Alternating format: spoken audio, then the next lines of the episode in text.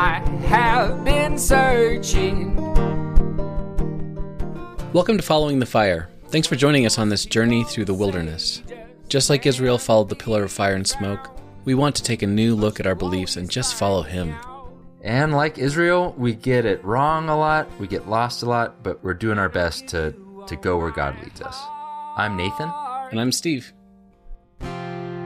Don't you know it's all I have? But even hey, Steve. How's it going? Hey, Nathan. I was going to say I don't know what to say after that because we, we just caught up in secret without people listening to us. Because we don't want them to hear all of our secrets, but now we can like we can pretend like we just like ran into each other and we're like, whoa, I guess let's record a podcast right now. Yeah. Hey. Yeah, but how are you doing? No, good. I it, kind of crazy day. Like one of those all days of meetings at work. And then I had an M R I at eight a.m. this morning, just kind of a regular routine one. And uh, then I had the plumber come by in the middle of one of my meetings to check on our water that's heater right. That's making weird sounds. And you said and something about falling asleep in your M R I. I, yeah. I, well, I was listening. They always say, we got Pandora. What kind of, what station do you want? I'm like, give me an Iron and Wine station because it's nice and calming. And uh, so he, out. he, yeah, so he went back to the thing and started the M R I, and it's about twenty minutes long just for your brain. And I'm laying there and I'm listening to the clunk, clunk, clunk, ching, all the weird sounds. It's really loud. It's really yeah. loud. Well, they put they give you earplugs and headphones. So it's not too bad, but um, and that was actually keeping me awake. I'm like, this is kind of interesting. I'm like, kind of figuring out, imagining which scans they're doing at what time, you know, and because you can feel it vibrating the floor of your brain. You're like, I think they're right. I did it wrong. Is that supposed to happen? And then he turned the he forgot and he turned the music on like six minutes into the thing and. And uh, I'm like, oh, that's kind of nice. I fell asleep, and the whole time I was trying to keep my legs still from tremoring because it will like shake your whole body and make everything blurry. And I must have started tremoring or something in my sleep because it's like, hey, how you doing in there? We're almost done. Really non-subtle way of saying, wake up, dude. Yeah. If you wake up, do you st- stop tremoring? Yeah, I sort of. I can with with Parkinson's tremors. You can usually, if I like use all my Jedi mind powers to like say do not tremor, and that's yeah. all I think about, no problem. But the second I start thinking about the song that's playing or whatever, it, it might start up again if if it's an off meds moment. Right. Not too bad though. Well, but we made it through, and uh, looks like no new lesions or anything, so I'm good. It's good for another six months or so. So, yeah, it's like a nine hundred dollars nap, isn't it? Yeah, it's like uh, I don't know. My my insurance is so so far beyond the deductible for the year. I don't. It's like past February. I don't pay caviar, for anything please. For the rest of the year. Do you have a what's the caviar version of an M R I? I think it's like three grand or something. Oh man! But I don't. I don't have to pay any of it because I hit. I hit a deductible like literally February first. Holy cow! So yeah. yeah, it's like what doctors haven't I seen this year? Let me go find one. Yeah. What do you do? Let's let's get some of that. Yeah, that's funny. Oh hey, big news! We've officially joined a church. Oh okay. Since we're talking, since we're talking faith journeys, I, I, I don't want to take too long on it, but um. We've decided to go ahead and officially join the church, the the United Church of Christ here in town. And the official, like, I almost said swearing in. It's not really a swearing in, but they, they That's do what make I thought you, too. It was like the swearing in. They do make you take an oath. Like, not like take an oath, but like say, we will, we promise to try to help this congregation and show up when we can, all that kind of thing. But yeah, it, it was... It almost felt too soon, um, but mm-hmm. the nice thing about it is it's. A, I feel like it's a church where deconstruction uh, is welcome and, and and encouraged, actually. Yeah. So I thought, well, this is a place where I feel like I can it's like a safe space to still keep asking crazy questions and questions that I may not have answers to ever, And everybody around me is like, yeah, I was wondering that too. Man, so, yeah. I'm really happy for you. It's nice. I think that, I think it's pretty amazing to be able to find that kind of space. It is. And like actually be with real humans and get to do those two things at once. Like dive into the, to what it's like to be at church together and bring those questions with you. You don't have to leave them at home. Yeah. Uh, as, yeah. as the price of admission. So that's really cool. Yeah. I have not, I'm like a stray cat still. So I'm like, eh, you know what? I'll, I'll come by when I want to come by. And, you know, I, I may like let you give me milk and I may not. I may, you know what? I may just disappear for a few months. So I'm definitely in the skittish uh, stage. Yeah. Well, I honestly was too, but Christy is, was really, um, really for it. And the kids really, really were. They've been going to the youth group stuff for a while and they're really enjoying it. And I asked Hannah the other day, I'm like, so what's your, what are your thoughts about us joining this Plymouth Congregational Church? And she's like, sick. I'm like, that's a good sick, right? Is that still good? Does that still mean good? It meant good, good when I was yeah. a kid. It's, yeah, it means, it means good. Good, all right. So the kids are pretty excited about it. So my favorite joke still that I'll just say every time you mention the United Church of Christ is that the U makes a big difference. Yeah. But that would be a great slogan, like U C C, where you make the difference, you know?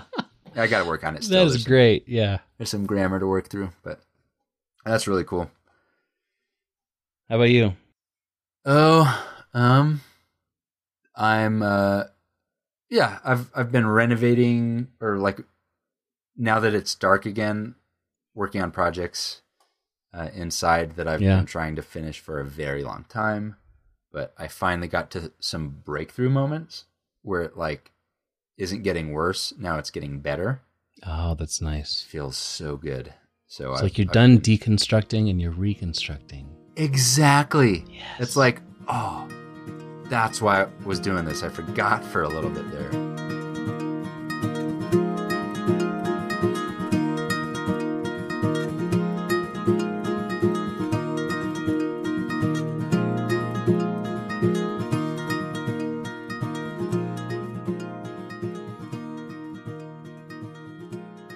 Deconstruction is this big word. It kind of means a different thing for different people, but we've talked about it a lot. And mm-hmm.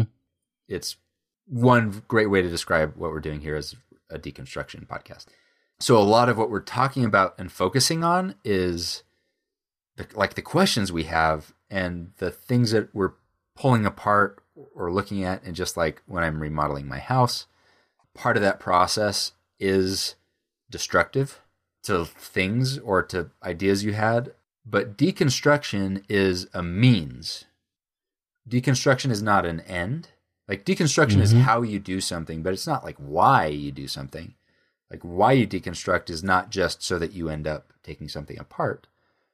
The reasons to start are all kinds of things, but we're kind of like looking for something good. And just like with my house, it can feel like the worst part of it sometimes. Like, oh my goodness, I just pulled up this floor and found a bunch of black mold everywhere. And, you know, I've found it out. It goes like all the way to this thing that I didn't know I was even going to have to take down.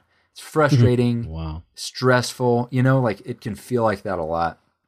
And I, I feel like recently we've talked about some of those parts of it, like things that that feel like we're taking a sledgehammer to something, or we pull away a wall and we're like, oh man, there's even more to do than I thought. Mm-hmm. But I've got places in my house now where I finished taking the stuff apart so that I could start putting stuff in, new stuff. And then I got to this moment where I've got a complete room that just feels so much better. So I walk up there and I just sigh and it's like, ah, oh, it feels so good. Like, oh, that's what I was looking for. I was like, that's why I was going through all this stressful stuff, was for like, yeah, I was hoping that something like that was at the bottom of it. And so I thought I'd have a Come On In, the Water's Fine episode where we talk about some of the things that are the good things in the middle of this process. how some of these things like doubt or curiosity or questioning can, sometimes it feels like it's tearing something away or like it's exposing something, but how it can also reveal this richness to God's character or this depth of Scripture that you wouldn't have found if it weren't for this process. Kind of like hmm. when you rip out shag carpet and find out you have hardwood flooring underneath. Yeah. So I I told you that I was going to use a top secret Old Testament story. I didn't tell you what it was. I wanted to keep you in the dark so that I, I would wait. have the upper hand. So, but so. Do you have, uh, control, do you have control issues, Nathan? I do have. Yeah, that's. How did you. Is my therapist talking to you? Yeah, I def, I enjoy that very much, Steve. So, yes. yes. So, here's what I'm going to do. I'm going to tell you the top secret story. Okay. That I didn't let you read about or research or prepare. And I did a bunch of research instead. Okay. And I'm just going to ask for like the, from memory, what's your thirty second synopsis? What's the story? Oh, great. And then um, just like grill you if you get anything wrong and tell you how, just kidding. And then like, what's the, what's the moral of the story? So, okay. You ready? Yeah. Okay. So the story is the story of Uzzah. Uzzah. Ah, Uzzah. Yes. Uzzah. Okay, so tell us about Uzzah. Uzzah was a dude uh, around when David was uh, the king, and they were they had lost a lot of respect for the Ark of the Covenant. They meaning the, the Israelites in, in general, and I forget where they were moving the Ark Ark to or from or whatever, but it was on a cart instead of being carried on poles by, by the priests. And the um, it, the cart hit a bump, and it started tipping over. And Uzzah reached out to s- steady the, the ark, and he touched the ark to stop it from crashing to the ground. And he died instantly, because you're not allowed to touch the ark. Yeah. The end of Uzzah. The end of Uzzah. And what is the what is the moral of the story? What's the what's the point? Well, I've always been taught that it would, the moral was following everything to the letter that's in the Bible is so important that God will kill you if you do the wrong thing once. Yeah. I mean, essentially. Yeah. It's not a fun story, but we, I mean, I've, I've probably seen twelve flannel graph story, uh, renditions of it in my, in my lifetime that we tell. Whoa. How, you know how many, it's like, how many stories like that do we tell little kids? It's like traumatizing. That is traumatizing. But anyway, yeah. yeah. So, the, so what's the moral of the story? Don't screw up or you die. Yeah. The end. The end. Yeah. There's no Come second on. chance. Yeah. Come on. It's ridiculous that we, so where you get in pre-curiosity, pre-doubt, pre-questioning, mm-hmm. the end of the story of Uzzah is, if you don't follow the rules, you'll die. Yeah, that's the vibe you get. I mean, because that's when, you, when you're in Bible school, that's where the story ends, and that's all it's really said. Just yeah. to emphasize how serious God is about this stuff. It's, which is crazy to me. Crazy to me. So I want to experiment with, what if we got to the end of the story of Uzzah, or I, as I call him, Uzzah the Loser, because um, that'll work. um, in my flannel graph uh, rendition, and we were we just kept going. We kept asking questions. We followed our curiosity. Okay. So w- first, I want to start with. Um, ways that I've heard this. So I've, I've heard it like, you know, so even with good intentions, you better get it right. Yeah. Because God's serious. But in our tradition, in the Church of Christ, we care a lot about um, one specific aspect of the whole thing, which is worship. Mm-hmm. And so I've seen this story get applied directly to worship. Um, like, you know, wor- you need to worship correctly. Have you, have, have you? Oh, I've heard it applied to all kinds of things. Yeah. It's a, it's a good, I mean, it's a good image image because everybody's kind of studied something when it's falling off a table or whatever, so you, you can connect with it pretty quickly. Yeah, it's like an intuitive reaction, right? Right. Yeah, yeah, and that's the thing. I've always I always wondered, like, he, it sounds like something that somebody would do, just like a knee-jerk reaction without even thinking. And I've and, actually heard that what, as well. Well, that, that's what it makes you think is like, wait a minute, don't follow your intuition. Yeah. Like, even if you're well-meaning, your intuition is going to lead you to the wrong direction. Right. Yes. So for the very subset, small subset of when people apply this to worship, I'm just going to start by saying that's r- ridiculous before we move on. Because in this story, what actually happens is that everybody in the whole country is worshiping except for two people. That's Uzzah and his brother. Uh, Uzzah and Ahio. I didn't realize that. Uzzah and his brother. They're the like cart people, and everyone else is dancing in all of Israel. Wait, wait. Dancing is worship? Yeah, I know. Okay, um, we're going to circle back to that one. They they were getting crazy. They had uh, wooden instruments, lyres, harps, tambourines, castanets, and cymbals. So they were going crazy. There's only two people in the whole country not worshiping, and that's Uzzah and his brother. Okay. So just that is just to say we can we can move this away from the, like, this has to do specifically with worship. Or if we continued down that and it was like, the, you know, that they worship it incorrectly, then we would keep going to the very next story, which is David kind of correcting the error. Mm-hmm. And there's this big thing in the Church of Christ about not adding on to what God says. Yeah. But what David does is, well, I'll, I'll back up and tell the story. So here's the, here's the real story. So um, the ark has, since the time of the bad king Saul, has been not uh, in the tabernacle. It was stolen.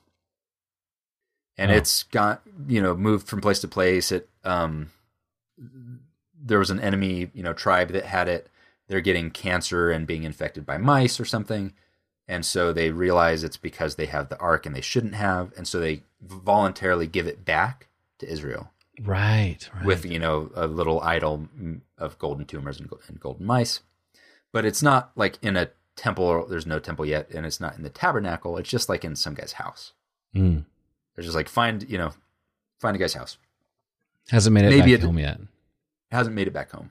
But nobody goes after it either. So so that's kind of what David says is like, hey, we we neglected this um, this thing. And he's he's building this city. So um, they want to move this from the house of Abinadab, where it's been for a while, to David's new city, right. Jerusalem. So they they I like this. They put it on a brand new cart, made for the purpose, for the occasion. They put it on a cart. Uzzah and Ahio, sons of Abinadab, are leading the cart. It's on a hill. They get to this. All, all the house of Israel is celebrating with uh, music. But they get to this place, the threshing floor of Nacon. And uh, Uzzah reaches out to the ark and takes hold of it because the oxen are about to fall over, overturn it. And the anger of the Lord, Lord burns against Uzzah. God strikes him down for his irreverence. And then David becomes angry because of the Lord's outburst and names the place, there was an outburst against Uzzah. So then he's afraid and says, I'm not bringing this thing to my city. So he gives it to someone else, Obed-Edom, a Gittite, and then it stays there for three months. And and Obed-Edom, the guy who just randomly gets this ark that shows up at his house, he's blessed, and then things go really well for him. Hmm. And then the second, the thing that you said, which is I think the second mistake people make when they don't question, when they don't, when they stop, mm-hmm. and they don't continue with curiosity, is it's like, be careful, you never know, so you better follow all the laws. Mm-hmm. But what mistake that makes on accident that I've been very vocal about in this show is it elevates every rule to be equally important. Yes. But God does not consider every rule to be equally important. And elevating all rules to like God will be so angry that he'll kill you for any little minor infraction is is irreverence. That is that is taking something from the story and and putting it on mm. God's word in a way that he like that is not what he says. There are not very many rules where God says, if you do this, it, it will kill you. Mm. There's lots of commands. There's some things that aren't commands, but something that's clear from the Old Testament and then crystal clear through the lens of Jesus, it is, there are some things that God cares about more than other things. It's not yeah. do every little thing or God will kill you. Like this is one of the very few things where God said, oh, watch out, you'll this will kill you if you do this. There's the, and a good example is um, God even kind of uh, tells us this. So there's the story of Moses on the mountain. Yeah. And he wants to see God's glory. And God, to paraphrase God, God's like, I'll, I mean, I w- I'll be merciful when I want to be merciful.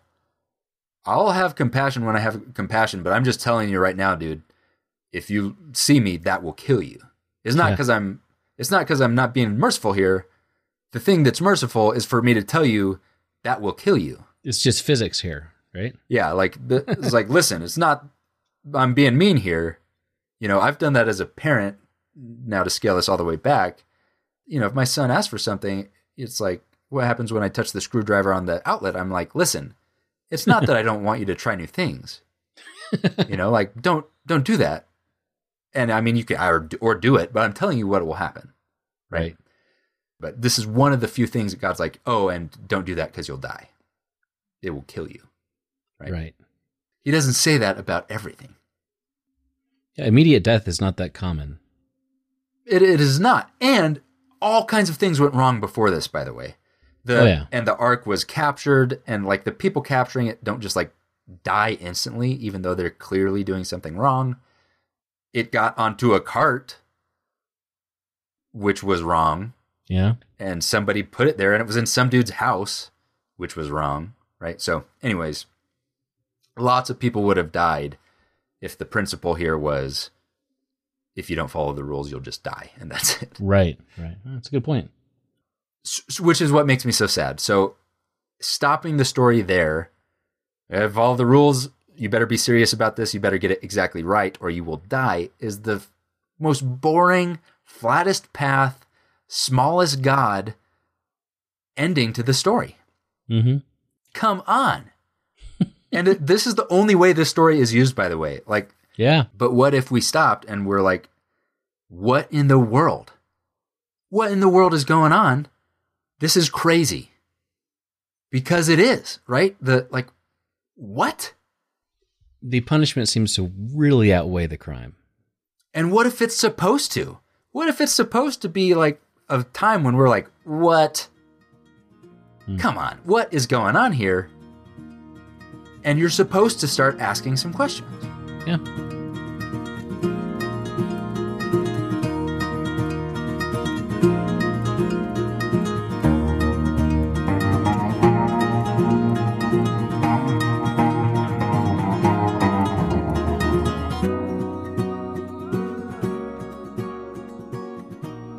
So, one question I want to know is like, why Uzzah? Because the it was in some guy's house. I would say Uzzah and his brother clearly loaded this into the cart, or somebody clearly loaded this into the cart.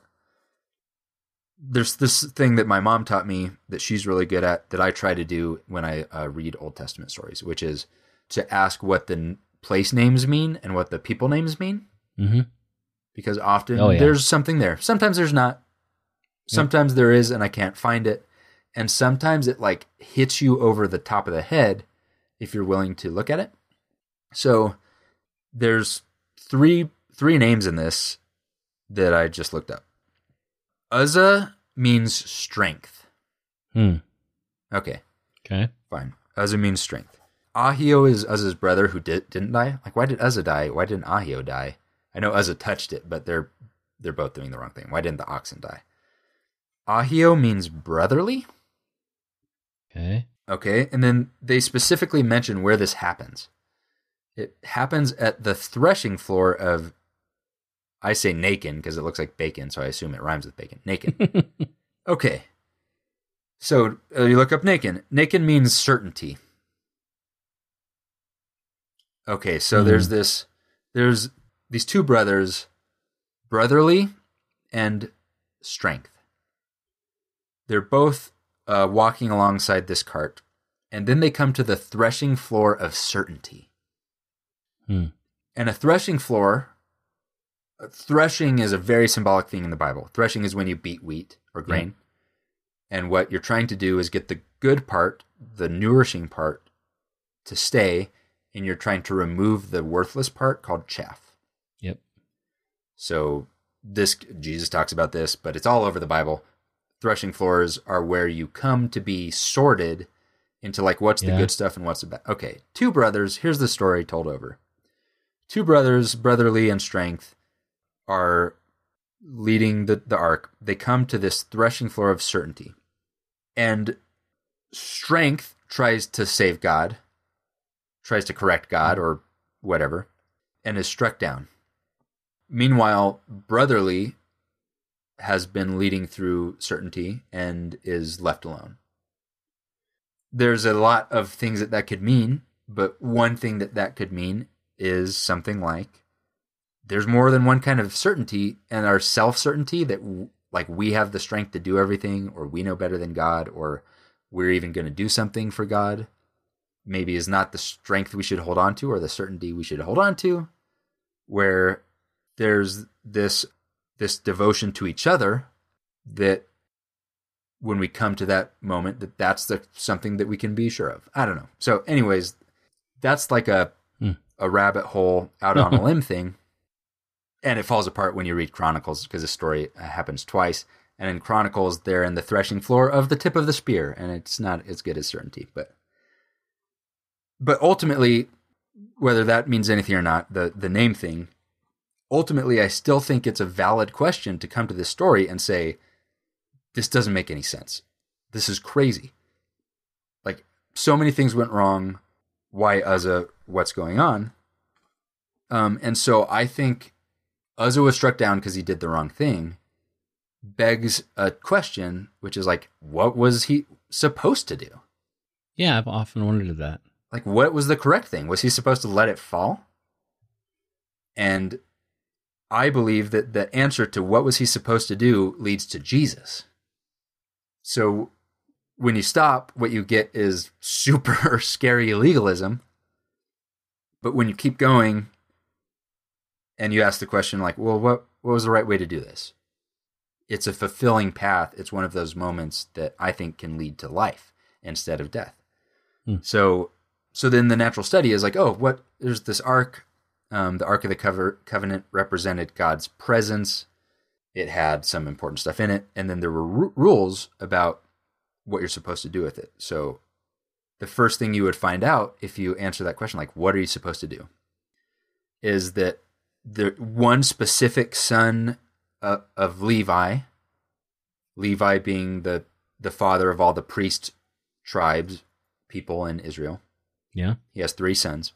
One of his sons, Kohath, if you're a descendant of Levi and then also a descendant of Kohath, it's your specific job to carry the ark. Right. And if you if you were reading, you would find some weird things like um, there's two other brothers, Merari and Gershom or something like that. And they, you know, there's all these allotments that happen, and these people get this land, these people get this job. Well, the other two brothers get these carts and oxes. But if you're a descendant of Kohath, they're like, oh, but you don't get any carts. And then it says, because you have to carry your stuff on your body. You you have to carry it yourself. No, hmm. no carrying with carts. Weird. Okay. The Kohathites, their job is to carry something on their bodies. That's a weird thing. And so then you read some more of the, the rules, and you you see them dividing the the parts of the tabernacle. That's what the Levites are in charge of. They run the temple, or right. the tabernacle. They're the priests for the nation. And they all have these different jobs. So just going, going along that again, Kohath and the sons of Kohath are are the ones who carry this. And you look up what kohath means, and it's this verb that means either to gather together or to be um, obedient. Hmm. So we have a name, a word for this in English that means both of those things. It's when we say the faithful. Hmm. Okay. We kind of mean like the gathering of obedient people. So Kohath, they're the obedient gathered together. They're responsible for the stuff in the very middle of the temple, the whole, the holy stuff in the right. very middle. That's the job they've been given. There's these two other brothers, that's all. Gershom or Gorsham or something. His name means to drive out or driven out on the outskirts. And you'd never guess what he's responsible for. He's responsible for the walls of the tabernacle. Hmm. Oh, weird. Okay. So outside dude, responsible for the walls. Inside faithful gathering guy is responsible for the insides, the whole, the holy part where God's mm-hmm. presence dwells. That's interesting. Yeah. Okay. Gershom gets to use carts, by the way. I don't, I don't know why. Then the third brother, Moriari or something, his name means bitter or strength. And those two things mean the same thing. So you can think of like strong coffee, mm, okay. right? It's like yeah. that kind of.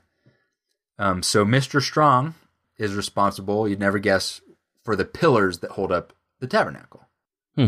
So this strong guy is like the foundation represent, you know, they're like the big lumber guys. You could totally make a, a graphic novel about this where they have like superpowers, you know. Yeah. There's the strongs and they're the pillar people, and there's the driven out and they're like the, you know, flaky curtain people. And then the faithful. And we're, I know this is a weird rabbit trail, but we've gotten this far just by saying like, this is weird. What is going on? Instead of like, that's the end. And right. we stop, we stop looking at it. Uh, but I'm going somewhere with this. So, so we find out weird. Okay. So it's the responsibility of the faithful to carry the presence of God on their bodies. Huh? Okay. And then there's this other rule. It's really weird. I, I never caught this until asking this question. So this, the sons of Kohath, they're the carrier guys. They're not allowed to look at the ark or they will die.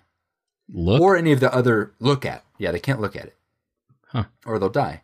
And there's there's all kinds of other holy things they carry because the ark wasn't the only thing. There was the table of the something and the lamp. Showbread, yeah. They, they have to carry all of that stuff. But they're not allowed to look at any of it. And uh, kind of by implication, what you learn is it says, okay, the other uh, sons of Aaron, like everyone else except for Kohath, they go in and they get everything ready because apparently they're allowed to look at and maybe even touch this stuff. Hmm. Uh, so how do they get it ready so that the Kohath guys can carry?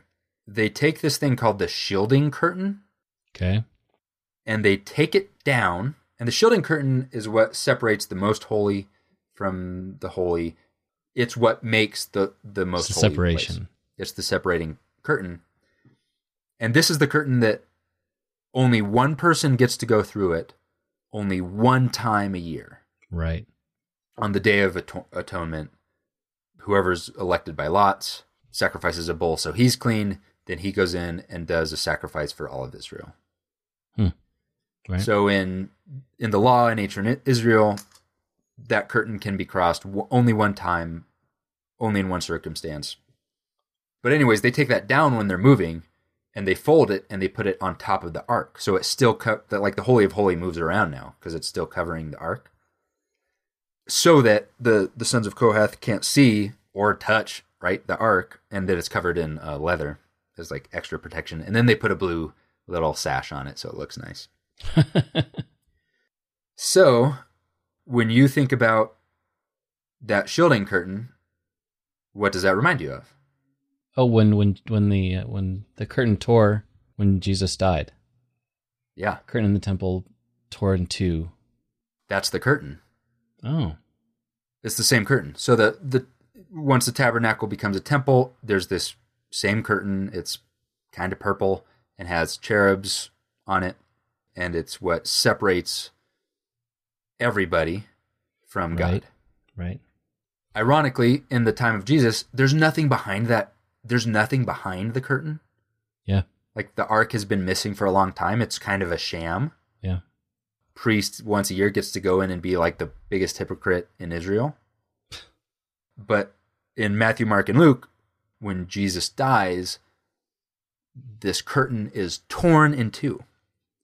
From top to bottom. From top to bottom. So we we started with this the story that fills you with fear and this like uncertainty, like I don't want to do it wrong.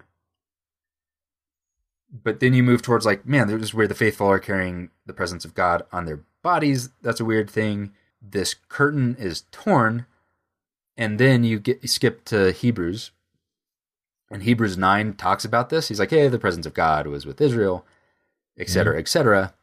But now we can approach God with confidence. Mm. Because of what Jesus has done, we can approach God with confidence. It's this new thing. And, and uh, Hebrews talks about the like the difference between that that law of guilt and this new law of freedom. And then that ends with the verse about we are not those who shrink back and are destroyed, but have faith and are saved. Mm. And then finally, that makes me think about Second Corinthians uh, three, kind of halfway, talks about this and says like, okay, now if the ministry that brought death, talking about, mm. you know, things like Uzzah, which was engraved in letters on stone, came with glory, so the Israelites could not look steadily at the face of Moses because of its glory, transitory though it was. Will not the ministry of the Spirit, so that's weird, it's the ministry that brought death, but now we're in the ministry of the Spirit, be even more glorious? If the ministry that brought condemnation was glorious, how much more glorious is the ministry that brings righteousness?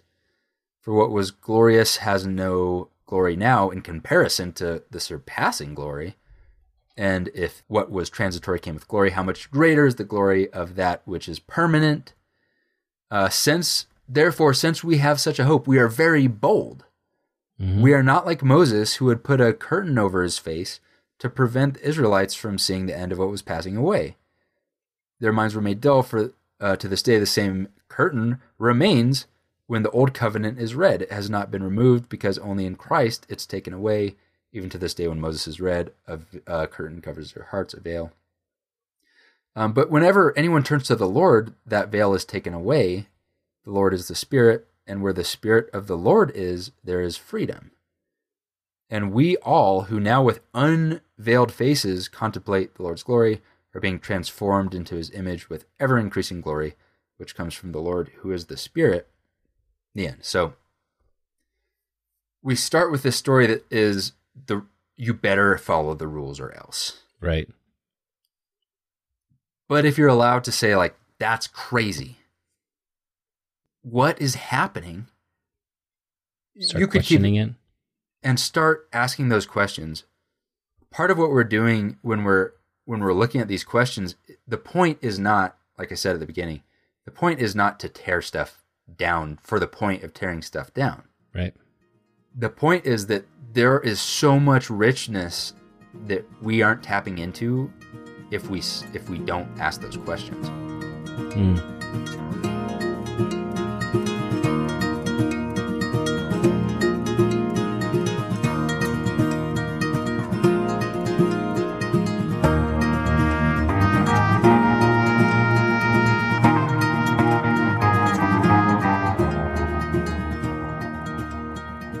And there sometimes there's stuff that needs to be removed and taken away that's like not useful or that's rotten or mildewy.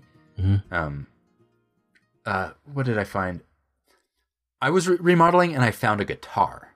There was an what? entire little room that had accidentally got walled off, and there was a guitar in there. A si- uh, what's what's double, two times six? Twelve string guitar.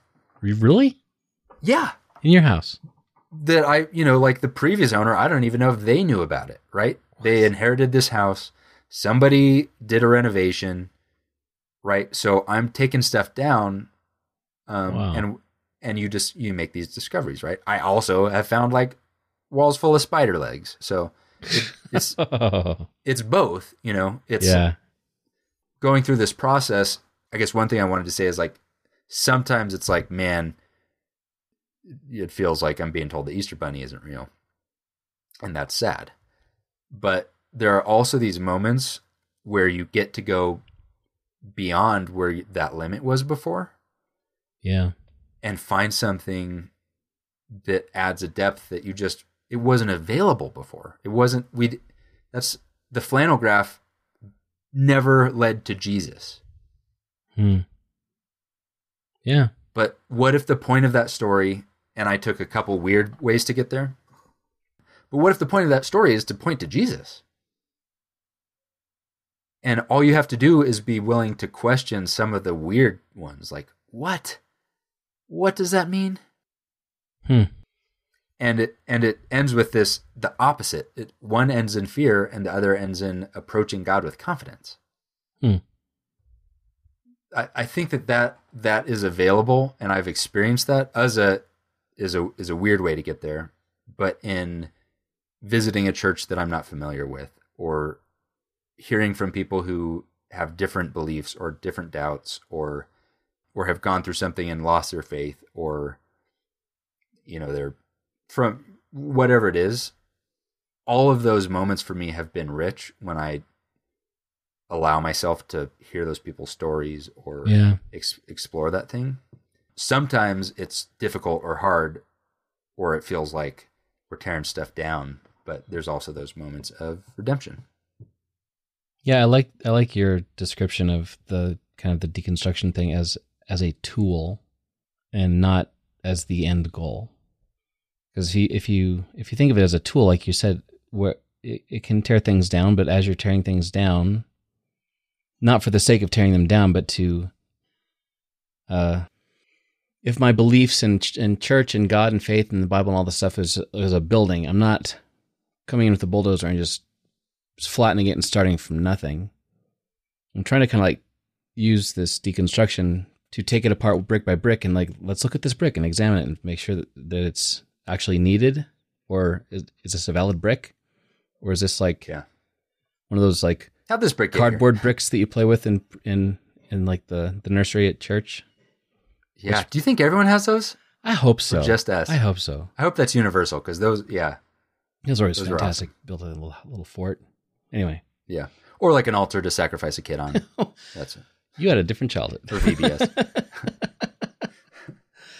Yeah, so but I, I I like that because um you're right, if if you if you go into the whole deconstruction world with the intent of just destroying everything, you're probably going to succeed. And that's I guess that's not where I want to go. There's there's some groups that I've kind of gone in and out of on Facebook and on Twitter and, and, and places like that, that it seems to be that their their goal of deconstruction is to completely destroy a faith of any kind. They're like this self-congratulatory nature of getting to the point of being an atheist. Like, oh, it's like, that's the goal. It's like you graduated. Yeah. It's yeah. like, well, I'm an atheist now, so, you know, I've, I'm past deconstruction. It's like, what, what? Yeah, and I, I think most people, you know, we're. I want to be a little careful because I think most people who go into what we call deconstruction, they're not really. I don't think they choose to do that.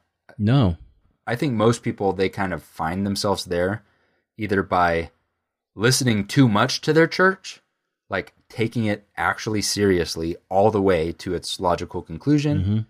and you kind of end up with questions there that get you kicked out.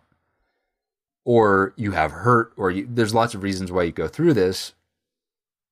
I think there's very few people who s- start happy with no nowhere to go and then say, like, I'm going to deconstruct now. But once you're in the middle, wherever wherever you came from, at least my personal experience has been, there are so many gems. Oh, yeah. Y- you know, so that so you could you could continue on and end up having a completely const- Uh, destructive deconstruction, or you can go on and it could, you can renew what you believed originally, or you can go on and kind of have a changed faith that kind of is, feels more mature to you, or feels like a next step. There, there's lots of destinations of deconstruction, but I think what you alluded to, like there's some, now that we know what it's called and we can talk to other people, and it kind of can become part of an identity, you know, I would definitely say, like, yeah, it's not, it shouldn't be the, the destination. It's, it's like the, it's like therapy. Therapy is not mm-hmm. the goal. Yeah. Right. The goal That's is not analogy. to be in therapy. Good analogy. The goal is maybe to be out of therapy, or the therapy is to something else. And deconstruction right. is to something else. And I want to encourage people that there's a lot of good in, in that journey, wherever that journey's going. I think that the Spirit can absolutely be present and, and showing you things and teaching you things while you're questioning, like, what does the Spirit do and do I believe in it? Yeah. And, and along the way, if you, I feel, I, I mean, I'm talking in generalities, obviously, but I feel like if, if you can get to the point where you are questioning things and just asking honest questions and trying to get, like, dig deeper, like you're talking about, and you allow yourself to go through that, and you can, even if it takes some weird turns, like you were talking about with the thing of, with Uzzah, then you may get, end up getting to a place that's like, like you said, that's a lot deeper. You, you may get into, get into a place where you're like, eh, that doesn't make any sense anymore.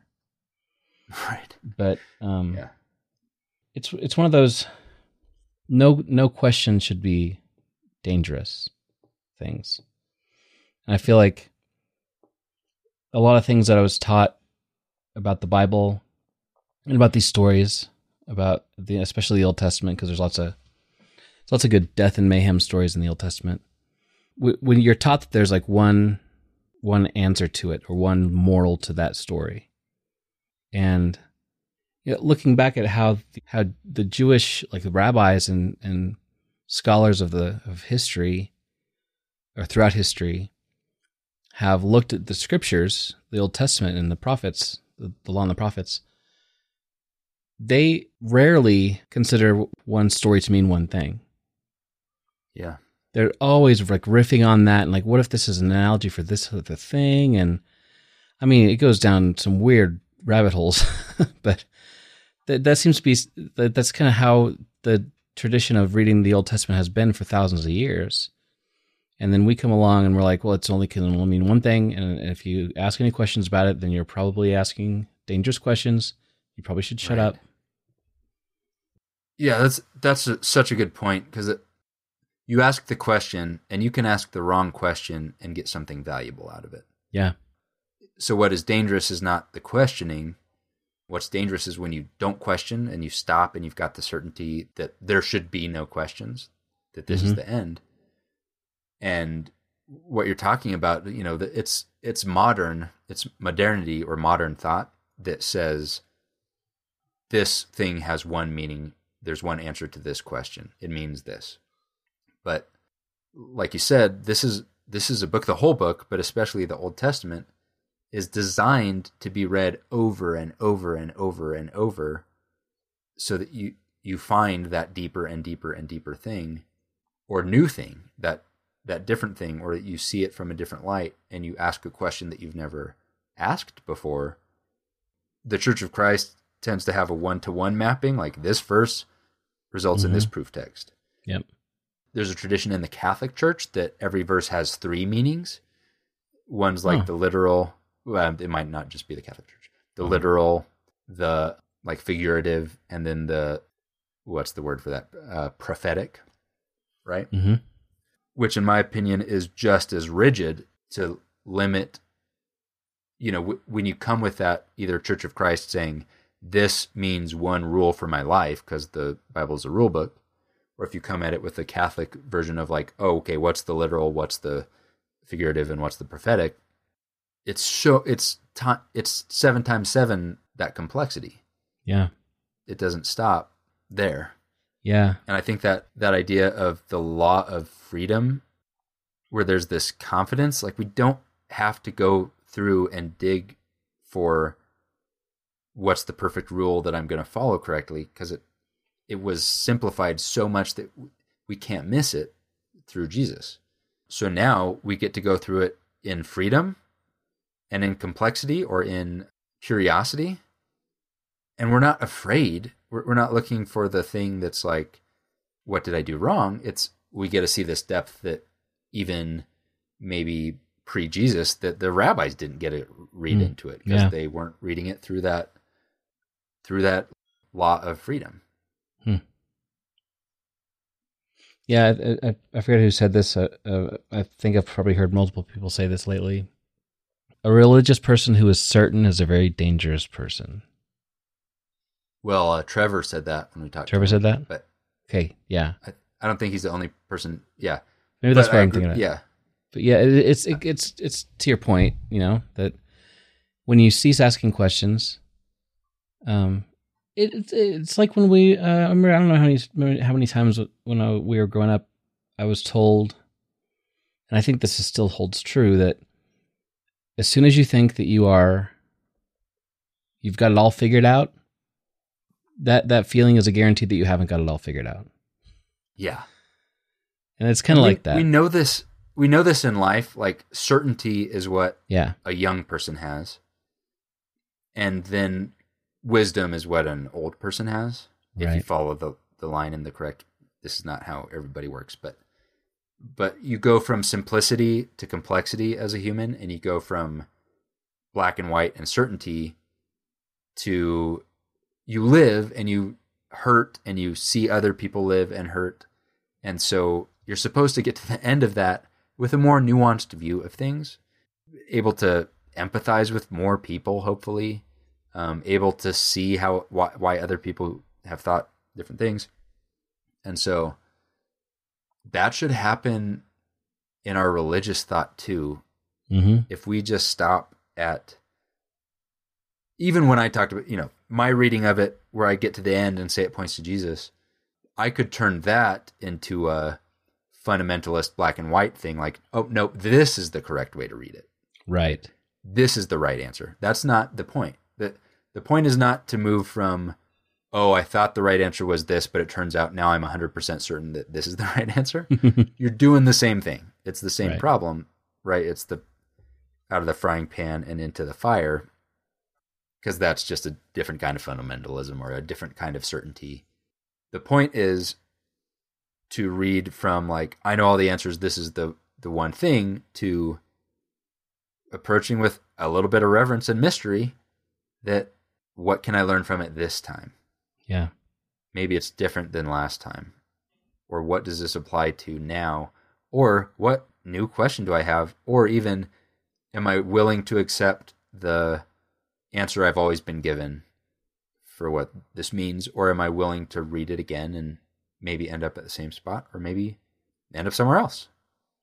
It kind of makes me think of uh, Jewish mysticism, which is kind of a really, it's a broad term for lots of different kinds of thought, but it's more around kind of like what you're getting at as far as trying to kind of listen for God, not not a still small voice type listen for God, but be open to lots of different experiences that can teach you about God through through Scripture or through your through the religious practice of like, like singing the songs or repeating the prayers or things like that.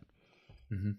Because there's so there is so much mystery, and I think I remember your dad telling me sitting he kind of sat me down after a Bible class I taught at one point, and I was ta- talking about some some very certain things.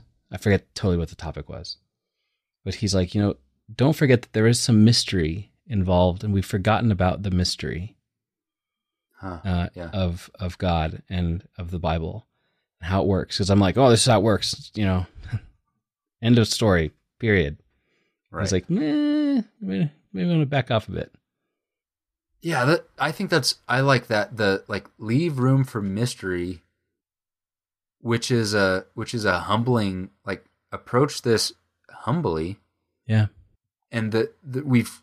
I'm beating this horse to death here, but you can't do that if it's of life or death importance to get everything correct. Mm, yeah, true. That's the thing that allows you to not have room for mystery. Or even when you change your belief and now you believe this other thing with one hundred percent certainty and it's the correct way, the impulse is to just be correct or get it all correct, or that, because we kept hearing the story of Uzzah on flannel graph, we're like, it matters to get everything exactly correct. So I got to take a second look, but the point is to get it correct. Mm-hmm. But the gospel is not, Jesus came so that we would get it correct. Through Jesus, we can be, I guess, right about things, but I don't think God cares about us being right about things. I don't think Jesus cares about us being correct. I, he cares a lot more about our relationship with God and our relationship with other people. And you can, there are people who are wrong about everything. I've worked with people who, like, I worked at a hardware store. You ask this one guy, like, where's this kind of screw? And he's going to tell you the wrong answer. Every time. he's he's never correct. You'll be like, hey, how, how do I do a miter joint? Wrong answer is what he's going to give. Or like, what's a good way to seal up this? He's going to tell you something not good. He is not correct very often. But that didn't get in the way of him loving people or mm-hmm. having a right relationship with people. Right. And I am someone who is correct all the time, as you've, you've been listening well, to this podcast clearly, long enough, yes. you know. Um, but somehow I have managed in my correctness to screw up lots of relationships and to not have the priorities of Jesus. Like you, you can be correct about almost everything and completely miss the whole gospel. Yeah. You can be wrong about almost everything and you can get it. So the Pharisees were not the people who read the Bible the wrong way. The Pharisees who read the Bible so that they would be correct. Right. And the people that Jesus lifted up were not the people who got it more correct than the Pharisees, because nobody did get it more correct. They did get it the most correct. I think we forget that sometimes. Yeah. It's not about a path towards increasing correctness. It's about stop bowing to the idol of correctness. It's not the thing that saves you from eternal damnation. That's not in the gospel. Go read the gospel. Look for yeah. like who, who is correct. And did Jesus care that they were correct about it? Or did, or was he mad at them that their correctness was more important than people? Right. Got me on a soapbox, Steve. That makes me think of uh, this, this whole thing with Uzzah made me think of uh, Nadab and Abihu. I don't know how many times I've been told the story of Nadab and Abihu to illustrate this exact same thing of you must be to the letter correct. It's Leviticus ten. They um they get they start uh, burning some incense and they they offered it just says they offered a strange fire before the Lord that he had not commanded them. And he kills him. Yep. That was used over and over and over, just, just like with Uzzah. You do this tiniest little thing wrong, and I wouldn't. I wouldn't. I'll be. I'll be curious after we're done. I might dig into the the story of them and figure out: is there a reason they did that? Is there a reason they like what's what led to that? You know, because there's always a backstory, right? And is the point really that they did the wrong fire, or is it? Was there all kinds of things that led up to that that was like a, was a systemic problem, or I have no idea. Yeah. Or, or can you, can you in good faith take that story and stop asking those questions and just say, so you better not shout because I'm telling you why, you know, yeah. like is because it, and it, especially if you stop there, like fine, I, I kind of get upset in um, children's ministry when the point of the story is to obey. Yes. Yeah. And be nice. It's like, come on. Kids can understand the, the gospel of loving other people. It doesn't all have to be, so follow the rules or else, right? But fine, if you're going to teach the kids to follow the rules, then in, maybe in junior high, go to the story again. But we we don't return to that story with adult curiosity or adult study. And so then we have the leftover trauma from that flannel, and you're like, you know, is, a, is an L E D light, strange fire, or whatever you're afraid of. And you carry that into adulthood like, oh, I can't remember where this feeling is coming from, but you better do it all right. And somebody just did something different. And so I need to stand up and walk out of that worship service because I cannot stand for this. Like that's kind of where yeah. that comes from. It kind of makes me wonder how... How much have we screwed each other up by treating the Old Testament as a book of kid stories? You know? Oh man, the because so like you said, you, you go through, you teach these like these preschoolers about this guy who died because he touched a box, right? Yeah, and you got to obey. All and and then or Saul who head. didn't, yeah, like he didn't kill everyone, and he should have. Like right. okay, yeah, or uh, Achan who took the the money from when they when they pillaged Jericho. And he took some money and hid it under his tent, and they stoned him and his whole family. The amount That's of like, prostitute stories that I heard before I was twelve. Oh, right. Also, like any story involving Noah is inappropriate for children. Yeah. I don't care that there's a zoo involved. Right? Like you the just whole gotta no- stop at the right point, man. Yeah. Yeah, and and, like, and gloss over the fact that there would be gloss like, over the, the all the dead people and stop right. before the naked part. Right, the the the earth would have smelled horrible afterwards. That's why they stayed in the ark for like another few months. Yeah, but the point of the, the wine story is don't drink wine. Right, sure. Right. Moving on. Um, Moving on. And the point of Lot and his wife le- leaving the town is d- don't turn around because you'll turn into salt. You know. Anyway, right. we we, tell, we teach all these kid, stories to these kids, and they're internalized for kids growing up in church. And then we become adults or even teens, and we don't go back to those stories and dig in again and say, well, what is there a further meaning to this? Or is there something else that maybe I'm supposed to learn about God? Add flesh just, to them, yeah. We just we go, oh, we well, I learned that story as a kid. Why why should I have to rethink about that one again? Meanwhile, Jesus is very kid-friendly. Oh yeah, and the the the gospel of Jesus that, by the way, like kids in Jesus' time got to hear. There's no kids like the only kids in the Old Testament are the ones that get stoned. There's there's not like children and David were attacked okay, by anyways. bears. Yeah, um, but Jesus, the gospel is so simple that it can be understood by children. Yeah, in a children way, and then when you're older, you need to understand the gospel in a slightly older way. And then when you're slightly older and more mature, like there, it's simple in the kind of way that like, I don't know, a sunset is simple, you know, like the, the depth continues going. Yeah. Like Jesus says, if you become like one of these little children, because children just love people. They're curious too. They love people. Right. They don't question like what, who they are. Right. That, or that doesn't prevent them from, from the love. Yeah, we should absolutely be teaching children New Testament stories, especially gospel stories, and adults, we should be teaching them scripture, aka the Old Testament. But if your goal is to create a group of people who will do what they're told and will not question authority, then we're doing it the right way already, because that's what it does. Or when they get to that feeling, whether it's them questioning something or them being something not okay, or someone in their group is questioning, it activates your adrenaline and you suddenly have a fight yeah. or flight. Like, wait a minute, this is not okay. Either I'm not okay for, for feeling this way or being this way, or they are not okay. We cannot abide this thing, this reexamination or questioning or curiosity or ignorance. You know, you can come in and ask, that's a sad thing, like the story of my friend. You can come in with a clean slate and you will have these questions, but we can't yeah. answer them because we've never allowed like those questions in a safe environment. So the questions are always scary and dangerous.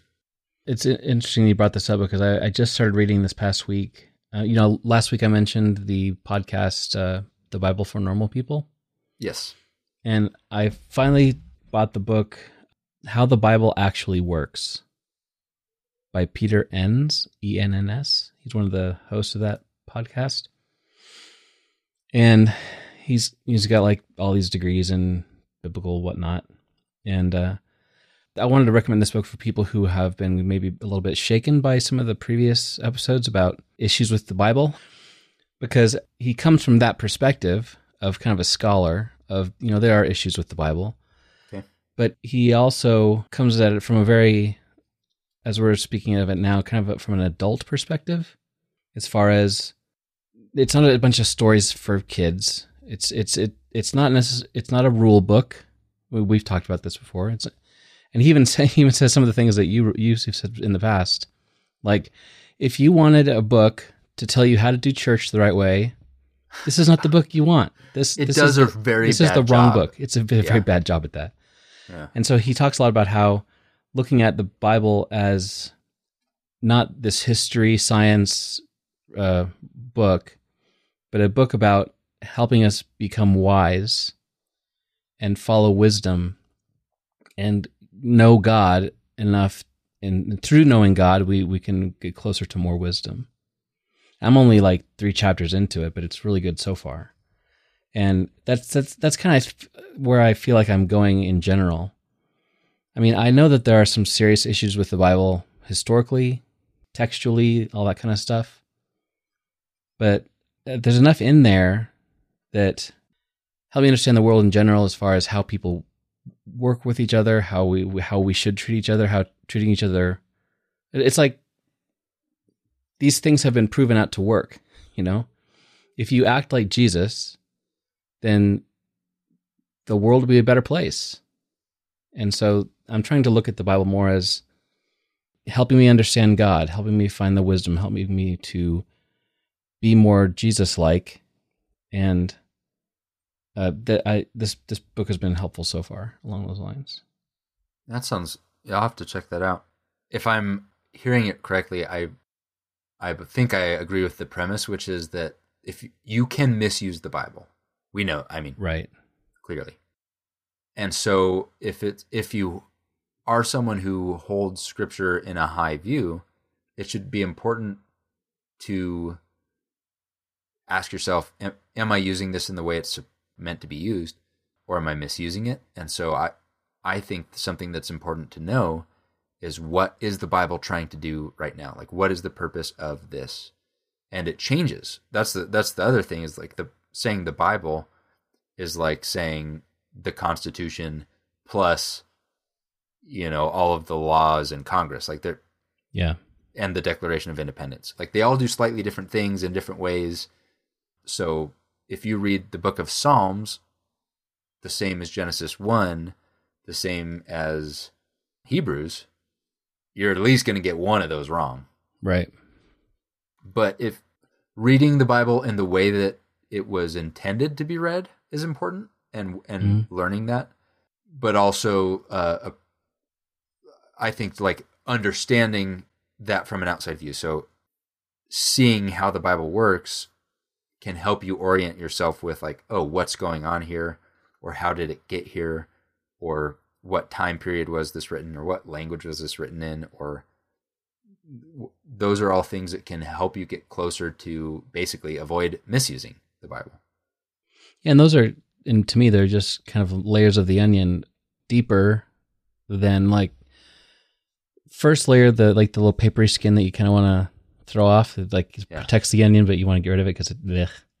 Yep. Um, that's like, don't touch, don't touch the ark means don't do anything wrong or you'll die. Yes. Right? Outside of the onion. And further further in, you you kind of can kind of look at it more as an adult and kind of dig into this, what this, why was it there? What did these place names mean? Back all the way to the, the temple, yada, yada.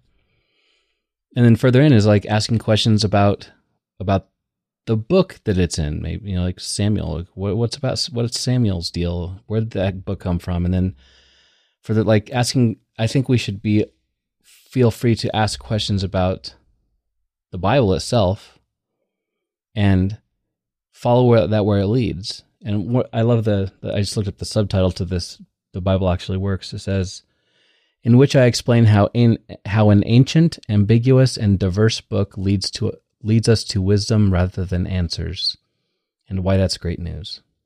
Hmm. And I like that so much because I'm kind of at a point where I'm realizing how much I don't know. You know, I, I, I left off, I took off to Germany, Mister Man with the, with the Bible answers. degree. Yeah. And I had answers. I'm going to let you folks in Germany know all the answers.